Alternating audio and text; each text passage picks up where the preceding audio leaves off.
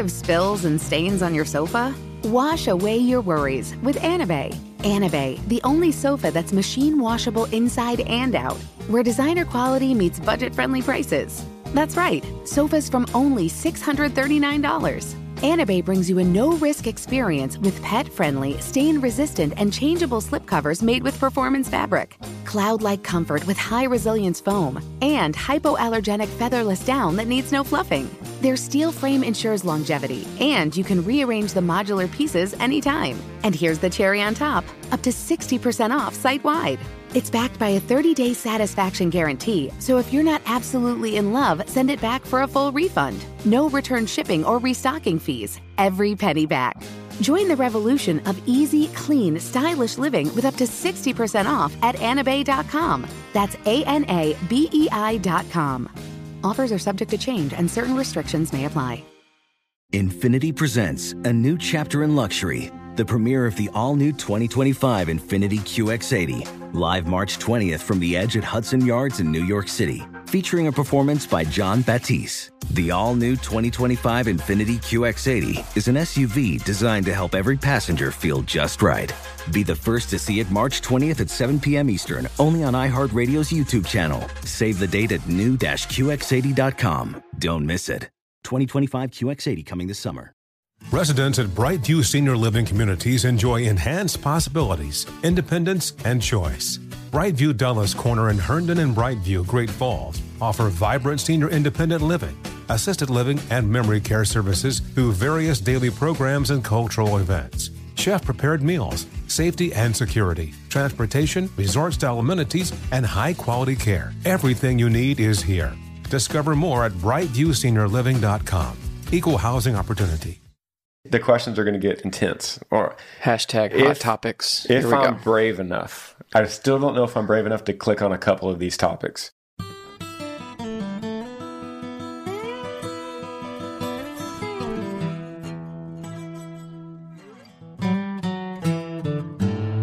Welcome to the podcast, guys. One of my best buddies, one of my favorite guests, is back. Your favorite guest, too, Bernie Calcote. Welcome back to the podcast. Glad to be back. This is episode 103 Yep.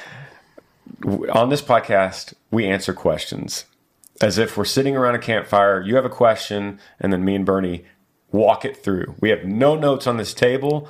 We don't have anything here to look at, and, we're going to walk through it as if we're hearing it real time. I have read some of these questions. I, Bern, I was going to tell you, we we've been talking for like thirty minutes about our own stuff, which is just what we do.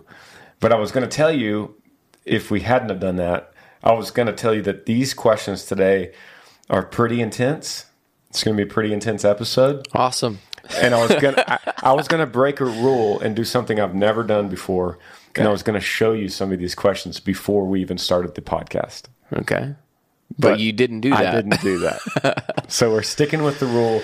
Um, there is no preparation beforehand. Um, so you, with that kind of introduction, are you ready for this? Yeah. Uh, I mean, I'm not ready, but you know, Okay, all right. Let me let me dive in. Well, I think we're going to hit some things that we um, we're, we might we might go deeper on episode one of three than we typically do. So buckle up your seatbelts if you're commuting to work right now, if you're over the road trucker, whatever you're doing, however you listen to this podcast on the Monday morning. Thank you for that. Um, there's no there's no total easy way into this, but I'm going to start with let me let me just say real Yeah, quick ahead, for, for me and Grizz, like before we answer any of these questions, just know that we do it with the most humility possible. Um, we we understand that we are just two broken people um, trying to trying our best to abide in God's love and accept what we did not earn.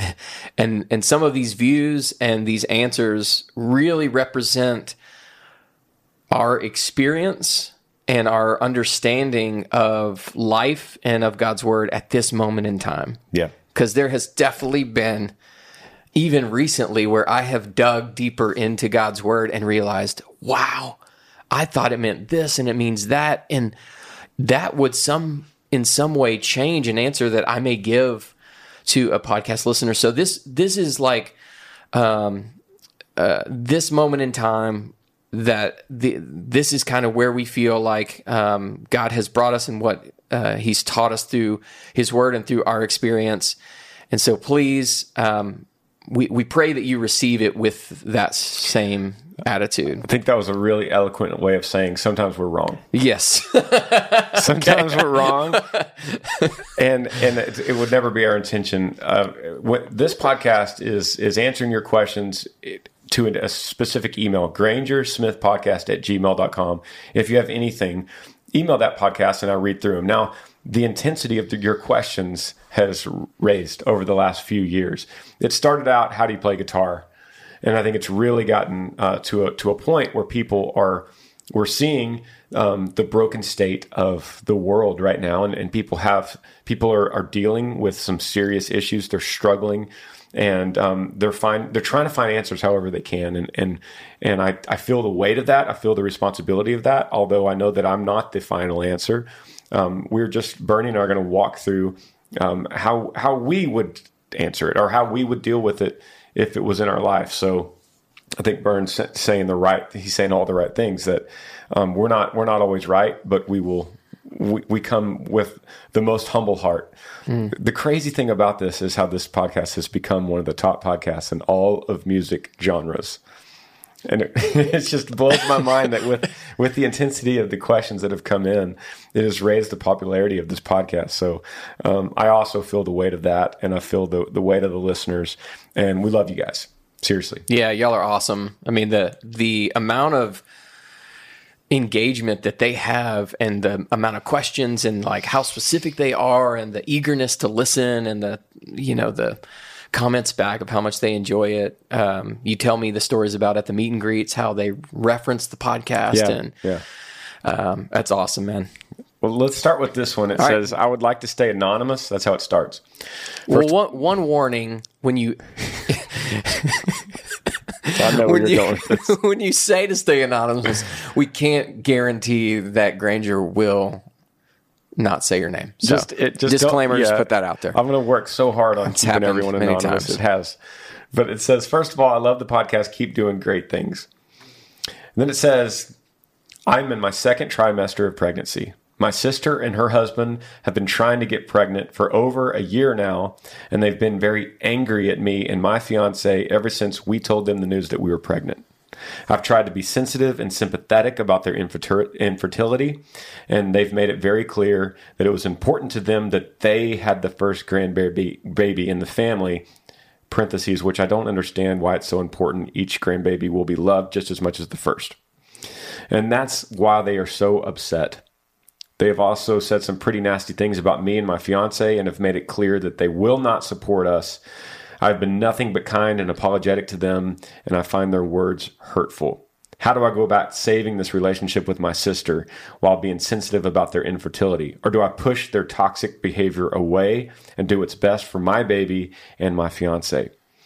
I told my twin sister, who was married, that had they been the first ones to get pregnant first, they wouldn't be as angry because they didn't have a baby outside of marriage like me. I feel that the problem isn't that my fiance and I, got, and I got pregnant outside of marriage, but something deeper that they won't say. Sorry for the long email. Thanks for in, in advance. Um, I don't have a reference to where they where they where anonymous lives, but uh, we have a twin sister, mm-hmm. married, trying to get pregnant, struggling with infertility, and then the other twin is now pregnant. Where do we go with the Burns? Where do we start with uh, Miss Anonymous here? Does she have a specific question that you could read again? Was the it question is is twofold. How do I go about saving this relationship with my sister while being sensitive about their infertility, or do I push their toxic behavior away and do what's best for my baby and my fiance? Mm. Anonymous, this one hits pretty close to home. Granger and I just spent about an hour talking about something very similar. Yeah. Um, when do you when do you continue to expose yourself to uh, potential you know uh, manipulation or toxic relationship? When do you you know preserve and when do you sacrifice for the sake of reconciliation? It's a great question. Yeah, infertility is is no joke, and it it hurts. It hurts. It hurts families. Um, there is a there's a certain level when infertility, um, whether they admit it or not, makes the woman feel lesser of a woman. There is a there is a innate desire in a, in a woman to to to um, procreate and to be useful her make her body useful in the in the way that it's it's created to be used. And when it doesn't work that way then i think they feel um, like i said whether they admit it or not there's a there's an idea that that an evil idea that creeps into their head that they are lesser of a woman. Um, I, I, first want to say anonymous I, I, do bernie and i both agree that it's very very important that you do get married. Um, that that I don't think that's the issue with this question. I don't think that's the issue with your twin sister. Um, I think you would know that. I think that would be very clear. She would say you should be married. So, although I don't think that's part of your problem, on the outside of your question, I do think it's very important that you hustle this marriage along, that you don't the, the wedding, and that you don't sit on this engagement for a long time and make some big extravagant, expensive, many multiple guests, make a big deal out of it. I think that will also hurt the relationship with your sister. But for many other reasons, I think you you rush this process along. I, I personally believe and I've said it before on here that I think um, in this culture we we kind of idolize the wedding ceremony more than it should be when the what it represents is far greater than how you present it in one day and the dress and the flowers and the band and the, the guest and the food and the venue and the preacher and everything. We just kind of idolize that and i think it, it has become blown way out of proportion. I think it's important it's important to celebrate that. Yeah it's important but the wedding day industry blowing up the way that it has versus the statistics of divorce and marriage is kind of not in line with where it needs to be. Like we need to focus on like our marriages and not just the wedding. I think that's what you're getting at. Yeah, absolutely. So I would I would lean in hard to your fiance and um, and wrap this up pretty quick. Go to the justice of the peace, get your license, have a small if it's if it's about if you're prolonging because of a venue that's booked till October of 2023 or whatever, just make that a fun reception. Plan a big 10 year anniversary party and put a lot of eggs in that basket, but don't don't prolong this. I would say get this done pretty quick.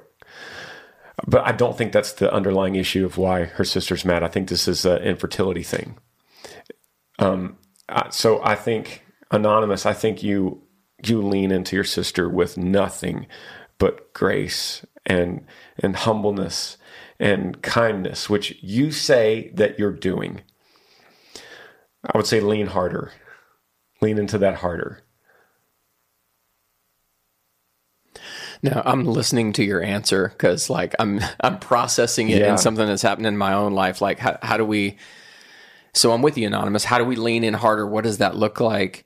Um, I mean, maybe it it means meeting her where she is and and truly trying to empathize and and and show her that your heart is broken with her broken heart. If if she hmm. really is broken with this inability to have a baby and like she's struggling with this, like going to her and be like, sis, like I am just devastated with you. Like I really I hate that this is how this is going. I do wish it was different. I wish it could be like this and and mm-hmm. talk about it and you know, maybe talk to her about like you know, if if there's anything else going on that is keeping her from accepting what reality is. Yeah. Um, I I think that that can be sometimes very destructive in every kind of relationship, whether it's your marriage, with your kids, with your friends, is when we are unable to control something and then we respond in a way that is not accepting of the the reality that God has put in front of us. I'm, I'm kind of thinking now that maybe I misinterpreted one part of this. She says in this last paragraph, they also told my twin sister who was married that they um, should have been the ones to get pregnant. So, so that's not the twin. So there's it's another that. sister. It's though. another sister. and then you, you have the older sister maybe. That's probably the older thought- sister, yeah. which is the hierarchy of they should have had the baby first. Right. Okay. Okay. That okay, makes okay. sense. I'm pulling this together. Um, you could use your twin sister as an asset to this problem. I think this this might be a three sister conversation. Mm-hmm. Um, and and I think the one the one thing you don't do is push her away. That was your one of your questions. Do I push push their toxic behavior away? You could you could push their toxic behavior away, but you don't push her away because she's your sister. And uh, I I, th- I just think you just overwhelm her with grace, and you take the hit, you take the blows. Yeah, I feel like you said this on the last podcast with Parker, or maybe the one before, where everything that you, all this toxic behavior or whatever she's saying to you, if you just come back to her immediately with humility, no, I, I know you're absolutely right. It's like she can't keep going. Like, Yes, that's where that you know like uh, approaching it with humility even though anonymous we know that's not an easy thing to do it's not going to No. be easy No. for her to do and maybe just like take like you're saying just take the blow and like um and also understanding that this is family this Yeah. is a sister Yeah. this is a lifetime and maybe this is something that's going to take four or five years are you are you willing to kind of like take the small little steps hey you know Yeah. in the next month i i hope to just like have coffee with her and listen and ask some questions and and then maybe by the end of the year we can get to the point where it's not the main focus and you know Yeah, totally. I, I think uh last thing I might say here is that I probably wouldn't glorify this baby to to your sister very often. Like I wouldn't be texting her pictures of the sonogram and saying, you know, third trimester, here we come. You know, so excited about October fifth. You know, or what whatever. Um, you might lay off that kind of stuff. You might might just downplay this a little bit more. Maybe maybe you're on Instagram posting tons of pictures of the new nursery that you just made and the new crib you just bought, and maybe maybe for your sister's sake you pump the brakes on that a little bit um, out of respect for her her pain. This baby is going to be a huge blessing to you and your your very very very soon to be husband. We hope. Um, this is going to be a huge blessing, and so that you don't need to glorify it anymore externally to convince anyone else of that. No, I, I completely agree. You also do have to understand that you cannot change anyone's heart. No. So um, all you can do, all you can control is the way that you respond. You can control the amount of grace and patience and humility that you come with. Um, if your sister is still harboring, it, and it may not be against you, it may have nothing to do with you.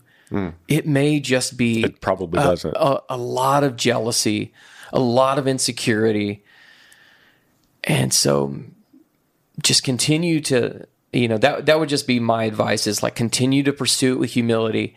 And when you're not with her, just continue to intercede and pray for her heart that that God would restore what's broken and what she feels like is lost and, and missing, that God would be what fills that. And then hopefully that relationship can start to um, kind of bond again around that. Yeah, I think this is going to get this situation is going to get worse before it gets better. I'd be prepared for that. You're only in the second trimester. I will also say that one year of infertility is not that long in in terms of people dealing with infertility. Right.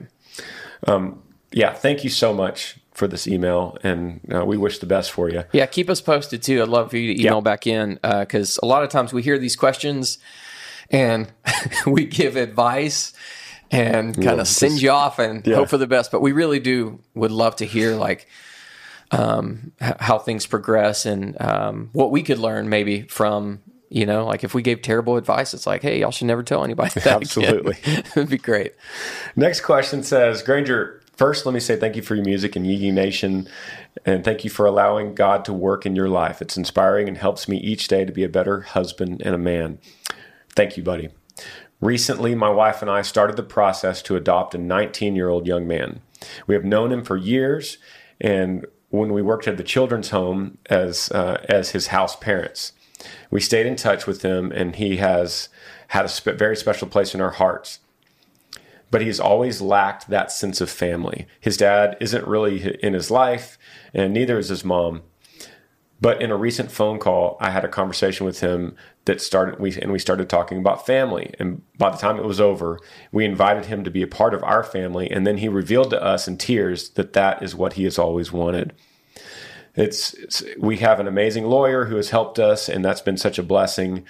And we could be that family that he has never had.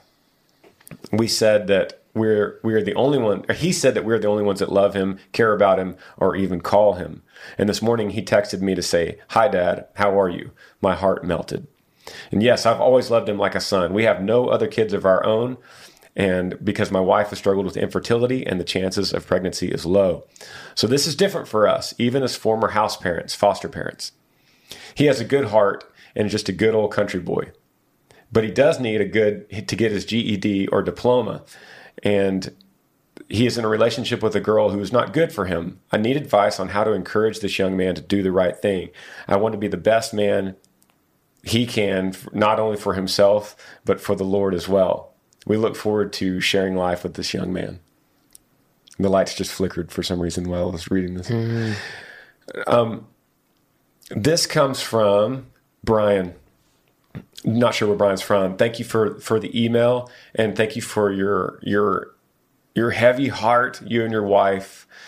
And this is a great follow up to the infertility uh, mm-hmm. question. You know, yeah, we're following yeah. it up with uh, with an adoption, a really really unique adoption situation of a 19 year old. But go go ahead, Burns. Yeah, I was just going to say it sounds like the question is not should we move forward with adopting him yes. or should we move forward with or, or, how do we make him a part of our family? It sounds like they've had that conviction. They've moved forward with it. Everybody's in agreement. It's more like how do we transition to being parent mm-hmm. leader figures for him? And now Difficult. as we're taking on a, a new role in this in this boy's life yeah. this young man's life that 19 is that is tough yeah, that is tough. Um, I personally have never come across this kind of situation. I know that you have adopted an adopted child, but you adopted her as a baby, as an infant, right? Was it? She she was foster care for the first year of her life. Okay, okay, yeah. so year. she came at seven weeks to us, but okay, a little different than nineteen for sure. My first thought is is whoa! I don't think I would immediately start implementing um, a father figure in his relationship with a girl and getting his GED or diploma. Mm-hmm. Did you think that? It's like we came right out of adoption and tears and melted hearts, and we're right into, hey, we need him to break up with his girlfriend. Yeah, there's a, there's a few things that jumped out that I feel like both sides may be jumping the gun a little bit, and and I could be wrong here. Uh, we're hearing this for the first time, and you're not you know, around the campfire, so I can't ask you a bunch of questions. But um, for the boy, and I don't know how long they said that they were in, you know, uh, some kind of foster care situation, maybe mm-hmm. with him before. But for him to like start texting this guy, "Good morning, Dad," and calling him Dad, like I don't know how soon it is, but it feels like this. They had this conversation, and then it was like, "I'm going to just start doing this." Um, I, feel like there may be some kind of like uh, longing for that in the boy mm-hmm. um, that I would. I don't know if I would necessarily tell him not to do that, but that this is the same people that he's known for a long time and I feel like there should just be like a natural progression of like, as it was, we're just continuing to go deeper together. And then the same thing with the parents. Like, it's, it feels like they're both, they were kind of at a certain level together uh, of, of relationship and care for each other. And then they just kind of had this conversation. It was like, well, let's just go jump into the deep end now. Mm instead of like, well, no, just keep wading out into the water together. Yeah. Don't That's a great idea. you yeah. know, don't just like take the just one step at a time. Just keep wading out in the water. Okay, together. okay. So here's what I hear. What I hear you saying: wading out into the water. I think this is what this might mean. He, he said he's a good country boy. I think that means you say, "Hey," he doesn't have say have his name here, but hey, son, I booked us a trip in October to Montana, and we're going to go out. Me and you. We're going to go trout fishing in this lake. We're going to spend seven days. Me and you and we're going to go out we're going to camp we're going to fish we're going to hike we're going to take in this incredible the incredible mountains of montana or wherever and during that trip you start instilling first of all you're there for him forever now you you will start encouraging you said how i need to encourage him how to do the right thing you show him and and in this camping trip, when you're out there in the mountains and you hear this beautiful stream rolling by, and you say, "Tell me about your girlfriend. What's she like? Like what what is how do you feel about her?" And, and how does she make you feel good about yourself? And just walk through it. And then as he brings up the red flags, you make him answer those red red flags for himself. Mm-hmm. So instead of just be coming right in with this iron fist, Yeah. he's like, "Yeah, she's great. Well, she does, you know, she does get on me a lot about my bad this habit." And and then you just go, "Well, how does that how does that make you feel?" Yeah. No, man, I, I think you just nailed it. This is the answer to his question. Because whether it's in, you know, parenting, marriage, business, what wherever you are, I feel like the the best leaders know how to ask these profound, impactful, amazing questions Yeah. that just draw the truth out of people instead of you trying to force it into them. Yeah. So you're absolutely right. Take him on this trip. Me and Granger will go to, and if y'all need us to, uh, love to fish up there. But um, and just go ask him a bunch of questions in a way that's like, I genuinely want to know these things because I guarantee you, um, this kid is 19 now, so he's not a kid; he's an adult. And knowing kids that have been through a lot in their life, whether it's foster care or otherwise, he's resilient. He's stronger than you think, and he doesn't need you to tell him what to do.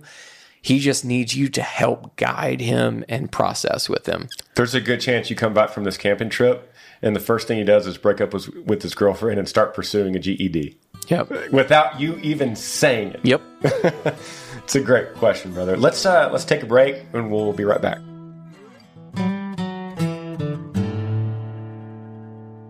Podcast is brought to you guys today by Athletic Greens. One tasty scoop of Athletic Greens contains 75 vitamins, minerals, and whole food sourced ingredients, including a multivitamin, multi-mineral, probiotic, green superfood blend, and more. They all work together to fill the nutritional gap in your diet, increase energy and focus, aid with digestion, and supports a healthy immune system, all without the need to take multiple products. So what the heck is Athletic Greens? I could tell you personally because I started reading it on this podcast. They sent me a sample. I took that sample. I liked it so much that then I went to their website and subscribed to a monthly subscription to Athletic Greens. It comes in the mail. It's an amazing product. It's it's a it's a green superfood powder, and you take one scoop of it. I take two. You could put it in water. You put it in juice. I put it in a protein shake in the mornings, and it gives me everything I need in my greens, so that I don't have to sit there and eat salad all day. And I feel better doing it, and I know that I'm getting what I need because it's athletic greens and they have an incredible track record.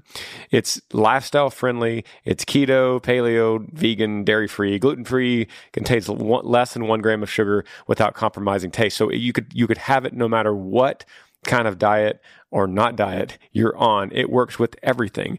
Right now, Athletic Greens is doubling down and on supporting your immune system, and they're offering my audience a free one year supply of vitamin D and five free travel packs with your first purchase. Visit my link today, and you'll basically never have to buy vitamin D again.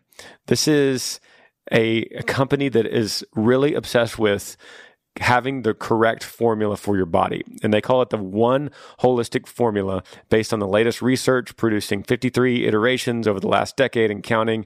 They invest the most absorbable and natural source of each ingredient they invest in. So uh, basically, that's that's a whole bunch of science saying um, the stuff is legit. It's it's all natural and it's really good for you. So here's what you do.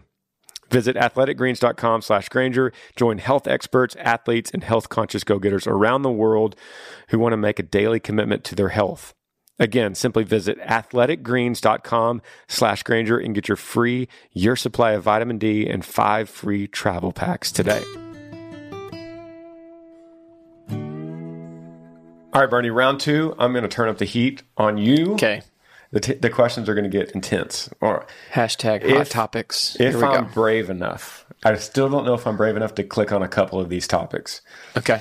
Let me start with, um, let me start with an an easy. This is super easy. We can make this quick. The, the subject is Bernie. What is Bernie's educational background? Has he studied religion, theology, or psychology?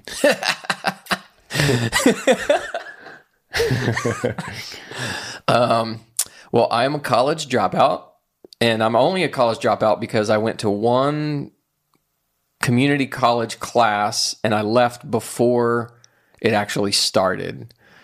So, am I technically a college dropout? Or I, I mean, I registered, but I never went to the one class, and then I never went back ever again. So, You're just naturally smart. Well- That's the answer to her, to her question. Um, uh, my education's on the streets. Okay. yeah. Um, okay, so no, no, I have not studied formally studied theology.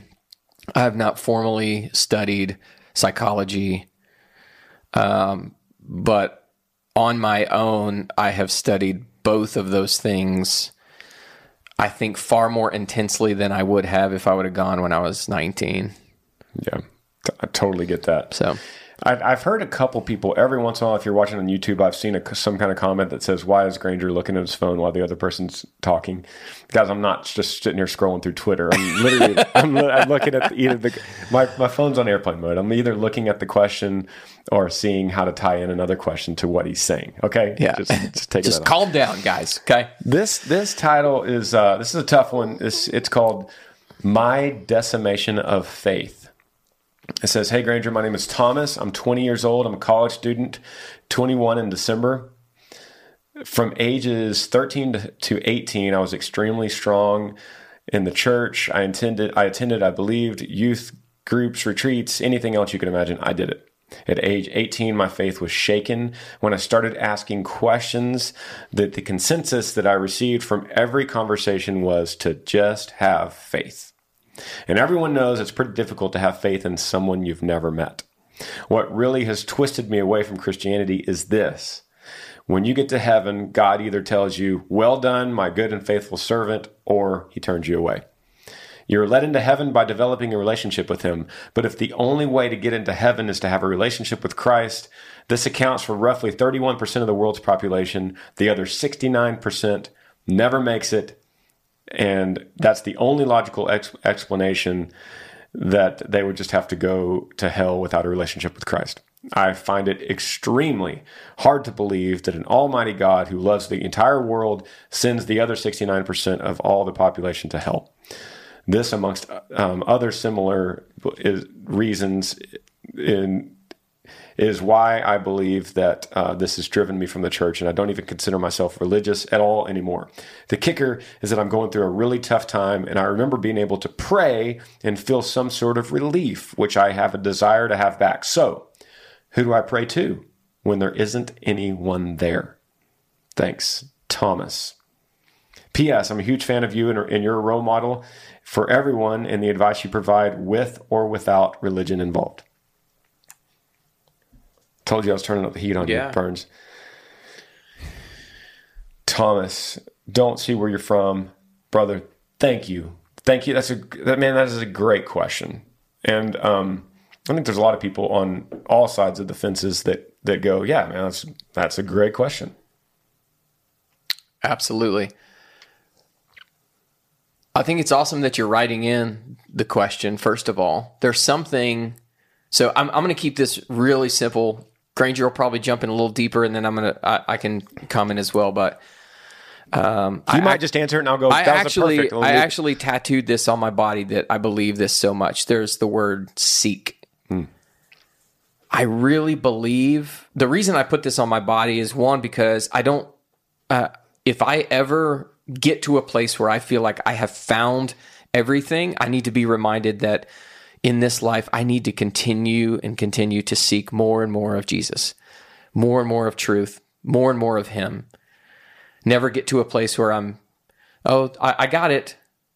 And the other part of that is to get to a place where I tell people this is what you need. Because I think that's going to probably for you, what was his name? Thomas. Thomas. I think that may go in one ear and out the other. But brother, I would just beg you to continue to seek. And I have complete faith that you are going to find what you are looking for. Mm-hmm. Yeah, seek and you will find. Knock and the door will be opened. You are you say here, you kind of answered a little bit yourself when you say, I remember being able to pray and feeling some sort of relief. And I have a desire, a desire. It's an interesting word to say, mm-hmm. to have that back. But who do I pray to when there isn't anyone there? The answer to that is you don't. You don't pray to anyone that's not there. Why would you pray? Why would you do that? That's a that's a ridiculous idea. You're not ridiculous. That's a, but that's a ridiculous idea. That is a as the Bible would say that's a foolish idea. Yeah. Or you would just be praying to yourself because you're living in a self centered, self controlled world that really is, we're just floating here. Yeah, we are we are cosmic stardust that happened by accident. Um, if you believe in that worldview, the atheistic worldview is that we um, we really are an accident. I heard it put this way, like in, in the atheistic worldview, we're we are a total cosmic accident. So in that case, nothing else matters. Your suffering, Thomas, doesn't matter. Your um, your desire to get to have relief doesn't matter. It's like looking at a you you, you look at a sunset uh, on the beach and you go, "This is an incredible sunset."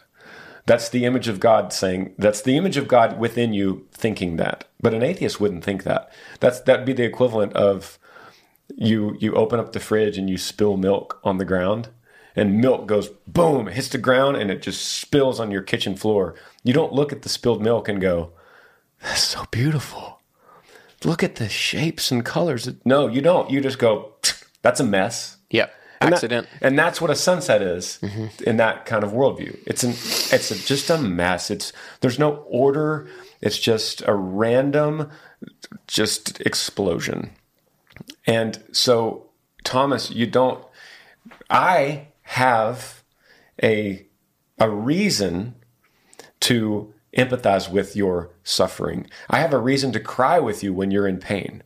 I have a reason to celebrate w- during a, when you have a great achievement. That's that's the Christian worldview. Is we have a basis for that. I reject the idea that just have faith. Hey Thomas, I'm with you on that. Uh, you say the, the the best consensus you could consensus you can get is just have faith. Dude, I agree. I think that's terrible. If if you're driving in a car blindfolded and you have four bald tires and you're going down a, a windy mountain road, I don't say, "Hey Th- Thomas, just have faith, man. That car's going to get there." You're going to go, "That's ridiculous." You need a basis of your faith. Now, in the Christian worldview, our basis is the Bible. Our, our basis is God's word. There is a million reasons, and that's a different conversation of why we could believe that the Bible comes from God and why the Bible is true and why it, the, the way that it was written and how, over the course of how many years and by how many people and the, the reason that that it's still alive and well today there's a re, there's many reasons why we believe that the Bible is true and so we base our faith on those words the word of God not on not on a blindfold on a mountain road. So the, the thought within you that says something's wrong, I don't feel right, I need to correct this through some kind of prayer. That is that is the image of God inside you. That is what Bernie's saying about seek that. Seek that thought. Yeah, I'm. Re- go ahead. No, no, Finish no, go ahead, go I, ahead. I was just going to say, I'm realizing now that you said this guy's 20. It- Was that right? That's Thomas said. Uh, 20 years old. Yeah. Thomas is yeah. 20. Thomas, I um I can relate to this more than you probably know. Whenever I was 20, I remember being in Nashville. I was room with Kevy Kev. Yep. And I remember talking with Melody one time, uh, and tell just I, I just kind of had this these things in the Bible that I was just like I just can't get my head around that. Twenty this this age that he is is a very formative time in our belief system in in everything, and I just remember growing up the way I did, and and the kind of some events that had happened in my life brought me to a place whenever I was like you know 20, 21, that I was reading the Bible, I was just like, well, why is this true? I don't know if this is true. Why, you know, mm-hmm. you're just kind of in that place of questioning. Why which, isn't any other religion true? which, which is great. Like, I think that we can be told, like, you don't need to question anything. No, God wants us to, like, to dig in and wrestle with Him. And so, what I did, and this would, Thomas, this would be my advice, just practical advice. And this is what I did. And Kevy Kev can uh, attest to this. I took my Bible and I took some music. And back then, back in the day, it was like the disc play, the CD portable disc player. And I went out in the woods for hours and hours and hours. And I took my journal, my journal, some some music, and the Bible. And I would just go and sit and I would just wrestle and I would pray and I would look and I would read and I would write and I would just wrestle through all of this. And I feel like what came out on the other side, um, I really found something different than what I thought I was looking for, but something far better.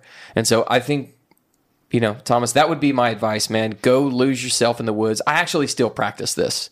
That's awesome. I, I think that this is something we all need to do. And Jesus did. It said more often than not, he would retreat from the others to pray and be with the Father. Like, go lose yourself in the woods, take the word of God with you, pray, write in a journal, write all the stuff that you're thinking, and then just kind of be still. So, I want to dig into the uh, 31 and 69%. okay. Here we go. Yep. All right. I'm going to go. I'm just going to jump in head deep because, like I said, Thomas, it's a great question. And I take what Bernie said and wrestle with this. But I want to ask you a few questions, which is hard on this podcast because I don't get to hear your retort. I want to ask you a few questions. One, you say you consider yourself not religious anymore. So, what does it matter if 69% aren't saved? What does it matter to you? What does it matter if anybody's saved? It nothing matters. We're a cosmic accident mm-hmm. in that in that kind of worldview. So then you go, well, well, maybe there is a God out there, but I just don't know if it's possible for us to know Him.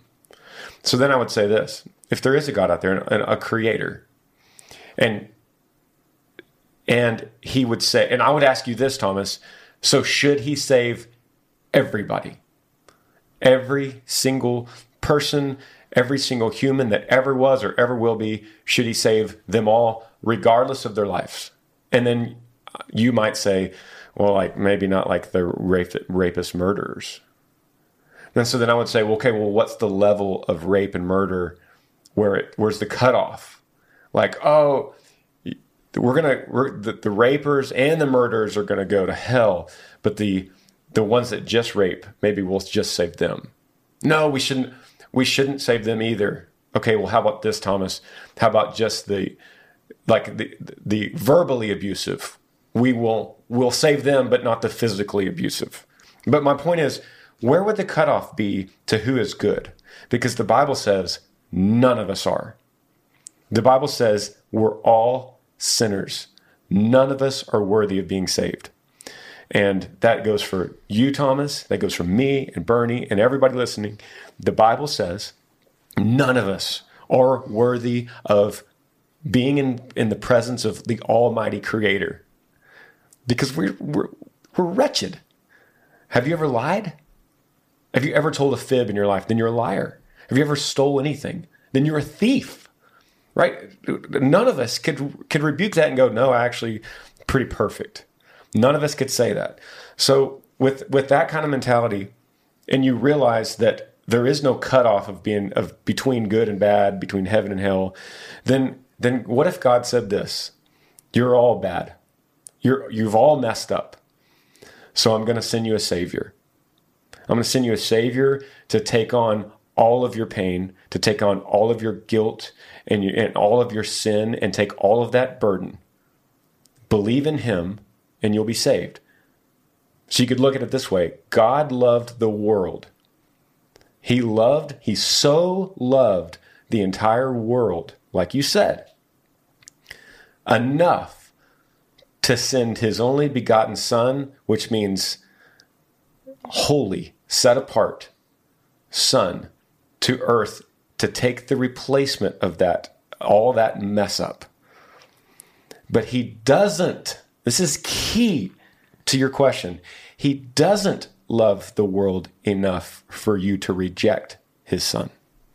He loves the world enough to send his son for those who believe, but not enough for you to reject him. So when you get down on your knees and you decide that you're going to say a prayer for relief and you don't know who to pray to, follow Bernie's advice and seek and say, God, I heard this message. And what I told you guys was the gospel. There is there is an almighty holy God creator that became flesh, that came to this earth 2,000 years ago to take on all that pain. And he lived a perfect life and took on the burden of all your pain, Thomas, and all your mess ups and all mine and all Bernie's. He took that on himself, was killed, was crucified, and took it all on himself and then was resurrected, proving his identity in front of hundreds of people. And this happened on this earth, the same soil where we walk. This happened. And that is the message of the gospel if you choose to believe in him. So when you pray, ask that. Say, God, I heard the story of this guy, Jesus, and I just can't, I wrestle with the fact that not everyone's going to go to heaven, but then, but then I heard on the podcast and Granger was talking that, you know, but maybe he's right that maybe none of us deserve it. So if 31% get in, like you said, I don't know where that number comes from, but if 31%, how could that even be possible that you would allow 31% when we're all bad? Let me know more about that. I believe this. I don't want to have blind faith. I don't want to drive on a mountain by myself with a blindfold on. That's ridiculous. That's foolish. I want to believe in you because this is the, what the word says. Seek and you will find. Knock and the door will be open. And if you have to, tattoo it on your wrist like Bernie did. I think that's great. So before Thomas, before you go out into the woods, um, listen back to everything Granger just said. Maybe write it down so that you can leave your phone at home, and uh, but you can listen to those words, take the word with you, and go seek. Man, that's the power of what we're saying here is not in us convincing you. It's not in us convincing anyone listening to this podcast on how eloquent my words are, how accurate I speak them, or how how influenced I can be to you. I cannot convince you intellectually or psych- psychologically or physiologically, whatever. Any other any way, the, any of the other nothing. ol- ologies. Yeah. I cannot convince you. But the power of that message, the power of the gospel, can. I'll leave you with that. Yep. Woo. All right. All right. We're wading out in the waters. We're in the water. Um, man, I, I struggle, guys, because some, some of these questions are. Um, let me go to this one. Uh, this is a good transition. It's called "How do you know if you're saved?" Let's go there. Okay. It might be a good transition of what we just. We might be able to pig, piggyback on that last message, but it says, "Hey Granger, my name is AJ Coomer. I'm from Fort Worth, Texas. Shout out to Texas." First off, I love what you're doing for all these people. You have pulled you have pulled me and probably many others closer to God simply through this podcast. I I pray that you're right, AJ. I have one question when it comes to all of this. How do you know that you're saved? I know this is a very vague question to ask, but what I mean is this How do you know that Jesus has forgiven you of all your sins and will allow you to join him and many others in heaven? That's a great right. piggyback from what we just said. Yeah. So uh, I'm going to take I'm gonna take this one. Go. How do you know that? Can you read the question one more time? Because I want to make sure I'm answering it specifically. So it, it sounds like AJ has listened to this podcast and he's curious. Yep. He's he's in the seeking mode. Yep. He's ready to tattoo seek on his on his Yeah. wrist. He says, I have one question. How do you know that you're saved? How do you know that Jesus has for, forgave, that's what he said, you of all your sins and will allow you to join him and many others in heaven? Okay. Uh, I'm just going to pray that I communicate this correctly because I have been studying this in the book of Luke and I, I'm not the smartest. Some of you may think differently, but I'm not the smartest. And retaining this and reciting it is is really tough. But there there's a couple things that I go back to, a couple stories that Jesus talked about. Um, the story, uh, the parable of the Pharisee and the tax collector, and uh, the parable of the children, come, um, the children entering the kingdom of God. So if we go back to how to, so question is, how do we know that we are forgiven? Okay, so let's look at this is this is Jesus, right? He was there in the beginning, created all of this. This is all, you know, moving towards the glory of him. He he knows the beginning and the end. Okay. He's speaking this. And he says this this parable about this Pharisee who in in that culture was very revered and um, respected, and he kind of went up to the temple um, for this time of sacrifice and was really praying to himself. But he acknowledged God, and he was saying, "I've done all of these things. I've kept your commandments. I give to the poor." Um, and then he says, I haven't done this and I haven't done that like the adulterers and prostitutes, and definitely like that, tech, not like that tax collector. So he is separating himself and trying to to work and show that hey, this is how I am uh, worthy of atonement, and this repentance that you're talking about this this salvation that you're talking about this is the way that he Jesus says this this was what the Pharisee did. But then a tax collector which in that culture was like the lowest of low They- Scum of the earth. the scum of the earth they had turned on their own people and then were taxing them and taking advantage of them. They were just outcasts. Um that from far off the tax collector saw what was happening and he said, Have mercy on me, the sinner. Not a sinner. He's saying the sinner. Like I'm the worst. I recognize I am the worst. And and not only that, I have nothing. I haven't done anything. I've actually done everything against what this is saying for my salvation. But then Jesus says, this is the one that went down justified, and the other did not go down justified. He didn't go down saved, the Pharisee, although he was doing all this stuff. And- But the tax collector, who had done nothing but wrong, and then come and just pleaded for mercy. And in the original text, this is like saying, hey, let the like you be the propitiation for me. You be the sacrifice so that i can be here so that i can be saved. He recognized this right? So what that tells us is that this kind of like anything that we can do to earn this salvation and to feel like we are saved there's nothing. But then the very next passage in luke he talks about the children coming to him and the disciples actually rebuked and said you know the parents were bringing, even these infants jesus and uh, the disciples were like no no.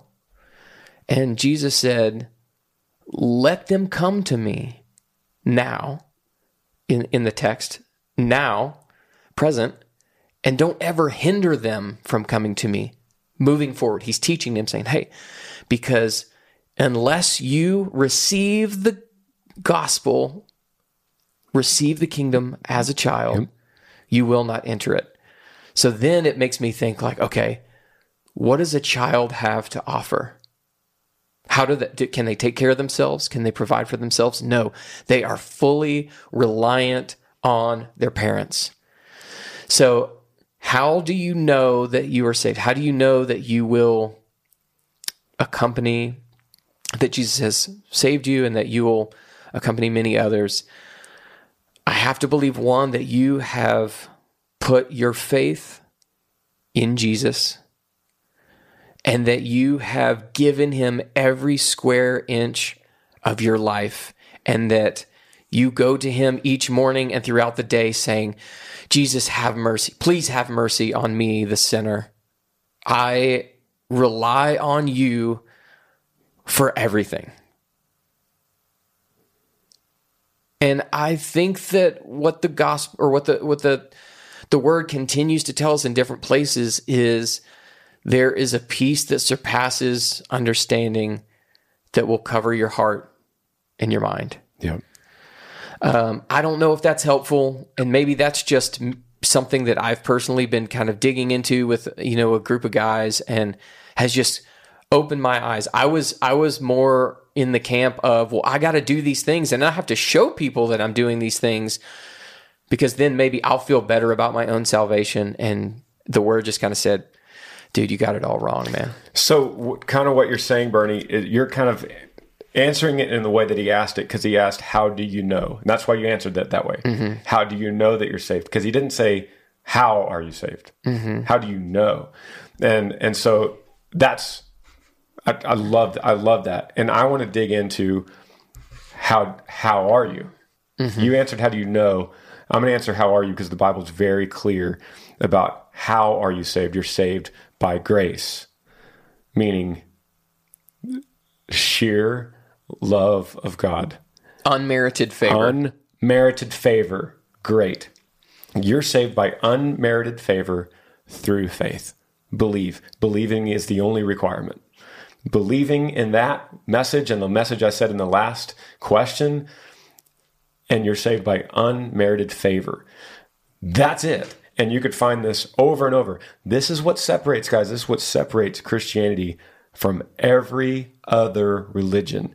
And I'll, I'll take the heat, I'll take the fire, I'll jump in head first right now and just say this is what separates it from Buddhism, Islam, Judaism, LDS, Jehovah's Witness, Scientology.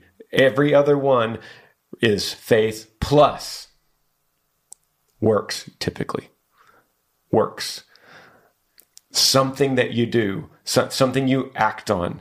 But Christians don't believe that. It's very, very clear in the scriptures over and over and all that every time it's said it harmonizes beautifully with all the scriptures but it's very clear you're saved by faith by grace through faith not by works lest no man should boast you are not saved by anything that you do. You are a sinner, AJ, and I'm a sinner, and everybody else that's emailed and everyone that's listening, we do not deserve it. We deserve we deserve punishment for what for who we are, and that punishment is paid in full. It's the have you ever heard the analogy of the judge? Mm-mm. It's like the the analogy of this this kid gets arrested, and he goes to face the judge, and the judge is his father and he stands, he sit, sits there on the stand. And the judge, who is a, a well established judge, looks at his own son, at, at the crime that he's done. The judge has to hit him with punishment. The judge can't say, Well, you're my son, so I'm going to let you free. Someone has to pay for this. So the judge says, Well, your, your penalty is $50,000. And the kid goes, Well, that's great, judge, father obviously the kid does not have $50,000. So then the judge sentences him to the $50,000 fine. He steps away from the podium, takes off his garment, and he goes around the bench and he puts his arm around the kid and he goes, I'm going to pay this for you. This is your penalty, but I'm going to pay it for you. And that's that is the story of the gospel. Your faith is the only requirement. There is no works that now now works is a reflection of the faith. You, how do you know you have a living faith? How do you know you're saved? Because you're, you're going to work the way, how you live your life after the faith, after you're saved, After all that grace, how you live your life after that is a reflection. And that's why we see in James 2, he says that, that faith without works is dead. Yeah, the, the fruits of the spirit are evident. Fruit. You're you're going to know. Yep. You're gonna you're gonna be overwhelmed by a conscience that goes. I probably shouldn't speak talk like that. I probably should clean up my filthy mouth. Mm-hmm. I probably shouldn't say that. I should, probably shouldn't look at that girl in that way. I, you know, the list goes on and on. I probably shouldn't take this five dollars from this guy because he accidentally left on the counter. I should probably go run him down and give him his five bucks back. And that's the overwhelming conviction that you'll have after faith. But Christianity, guys, is is saved by grace through faith alone, not by works. It's not anything after that. And um, that's what separates us from LDS and Islam and Judaism and Buddhism and Hindu. I'm going to say it. I said this twice. I said the list twice so that there's absolutely no confusion on where my conviction is. And then anyone that's listening, if, if anyone's any confused at all on the Christ that I follow, I follow the one of the scriptures.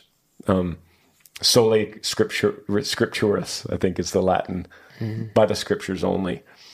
Um, and we believe that uh, that God's word is has maintained. The flowers will fade, but the uh, the word of God will never die. And we believe that. We believe that it's it's the word of God.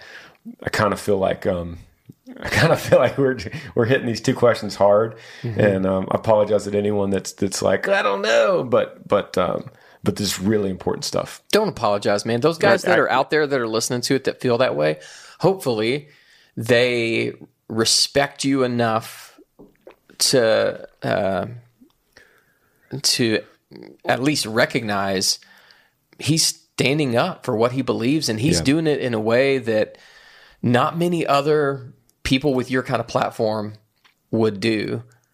There's definitely some, but um, they can believe different things and still have respect for you. So I wouldn't apologize, well, man. Thank you, man. And I think we started this podcast by saying, I'm going to answer these questions with you the best way that I know how.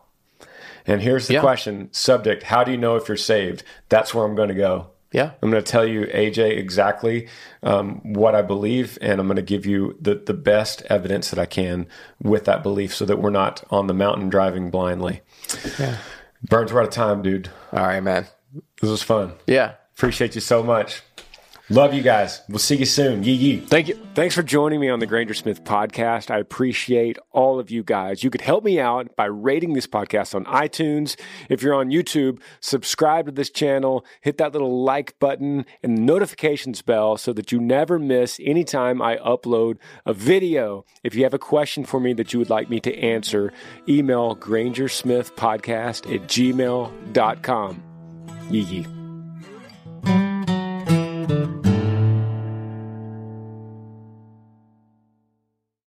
Infiniti presents a new chapter in luxury, the premiere of the all new 2025 Infiniti QX80, live March 20th from the edge at Hudson Yards in New York City, featuring a performance by Jon Batiste. The all new 2025 Infiniti QX80 is an SUV designed to help every passenger feel just right. Be the first to see it March 20th at 7 p.m. Eastern, only on iHeartRadio's YouTube channel. Save the date at new-QX80.com. Don't miss it. 2025 QX80 coming this summer. Residents at Brightview Senior Living Communities enjoy enhanced possibilities, independence, and choice. Brightview Dulles Corner in Herndon and Brightview, Great Falls offer vibrant senior independent living, assisted living, and memory care services through various daily programs and cultural events. Chef prepared meals, safety and security, transportation, resort style amenities, and high quality care. Everything you need is here. Discover more at brightviewseniorliving.com. Equal housing opportunity. With the best all inclusive vacation deals to Mexico and the Caribbean, booking your getaway with cheap Caribbean vacations means you have more freedom. Whether you want to enjoy snorkeling, endless margaritas, and more, Cheap Caribbean Vacations has your deal for that. Plan and book the exact getaway you want at exactly the right price for you by using our exclusive budget beach finder or find a featured all-inclusive package to Riu Hotels and Resorts and do your deal at cheapcaribbean.com.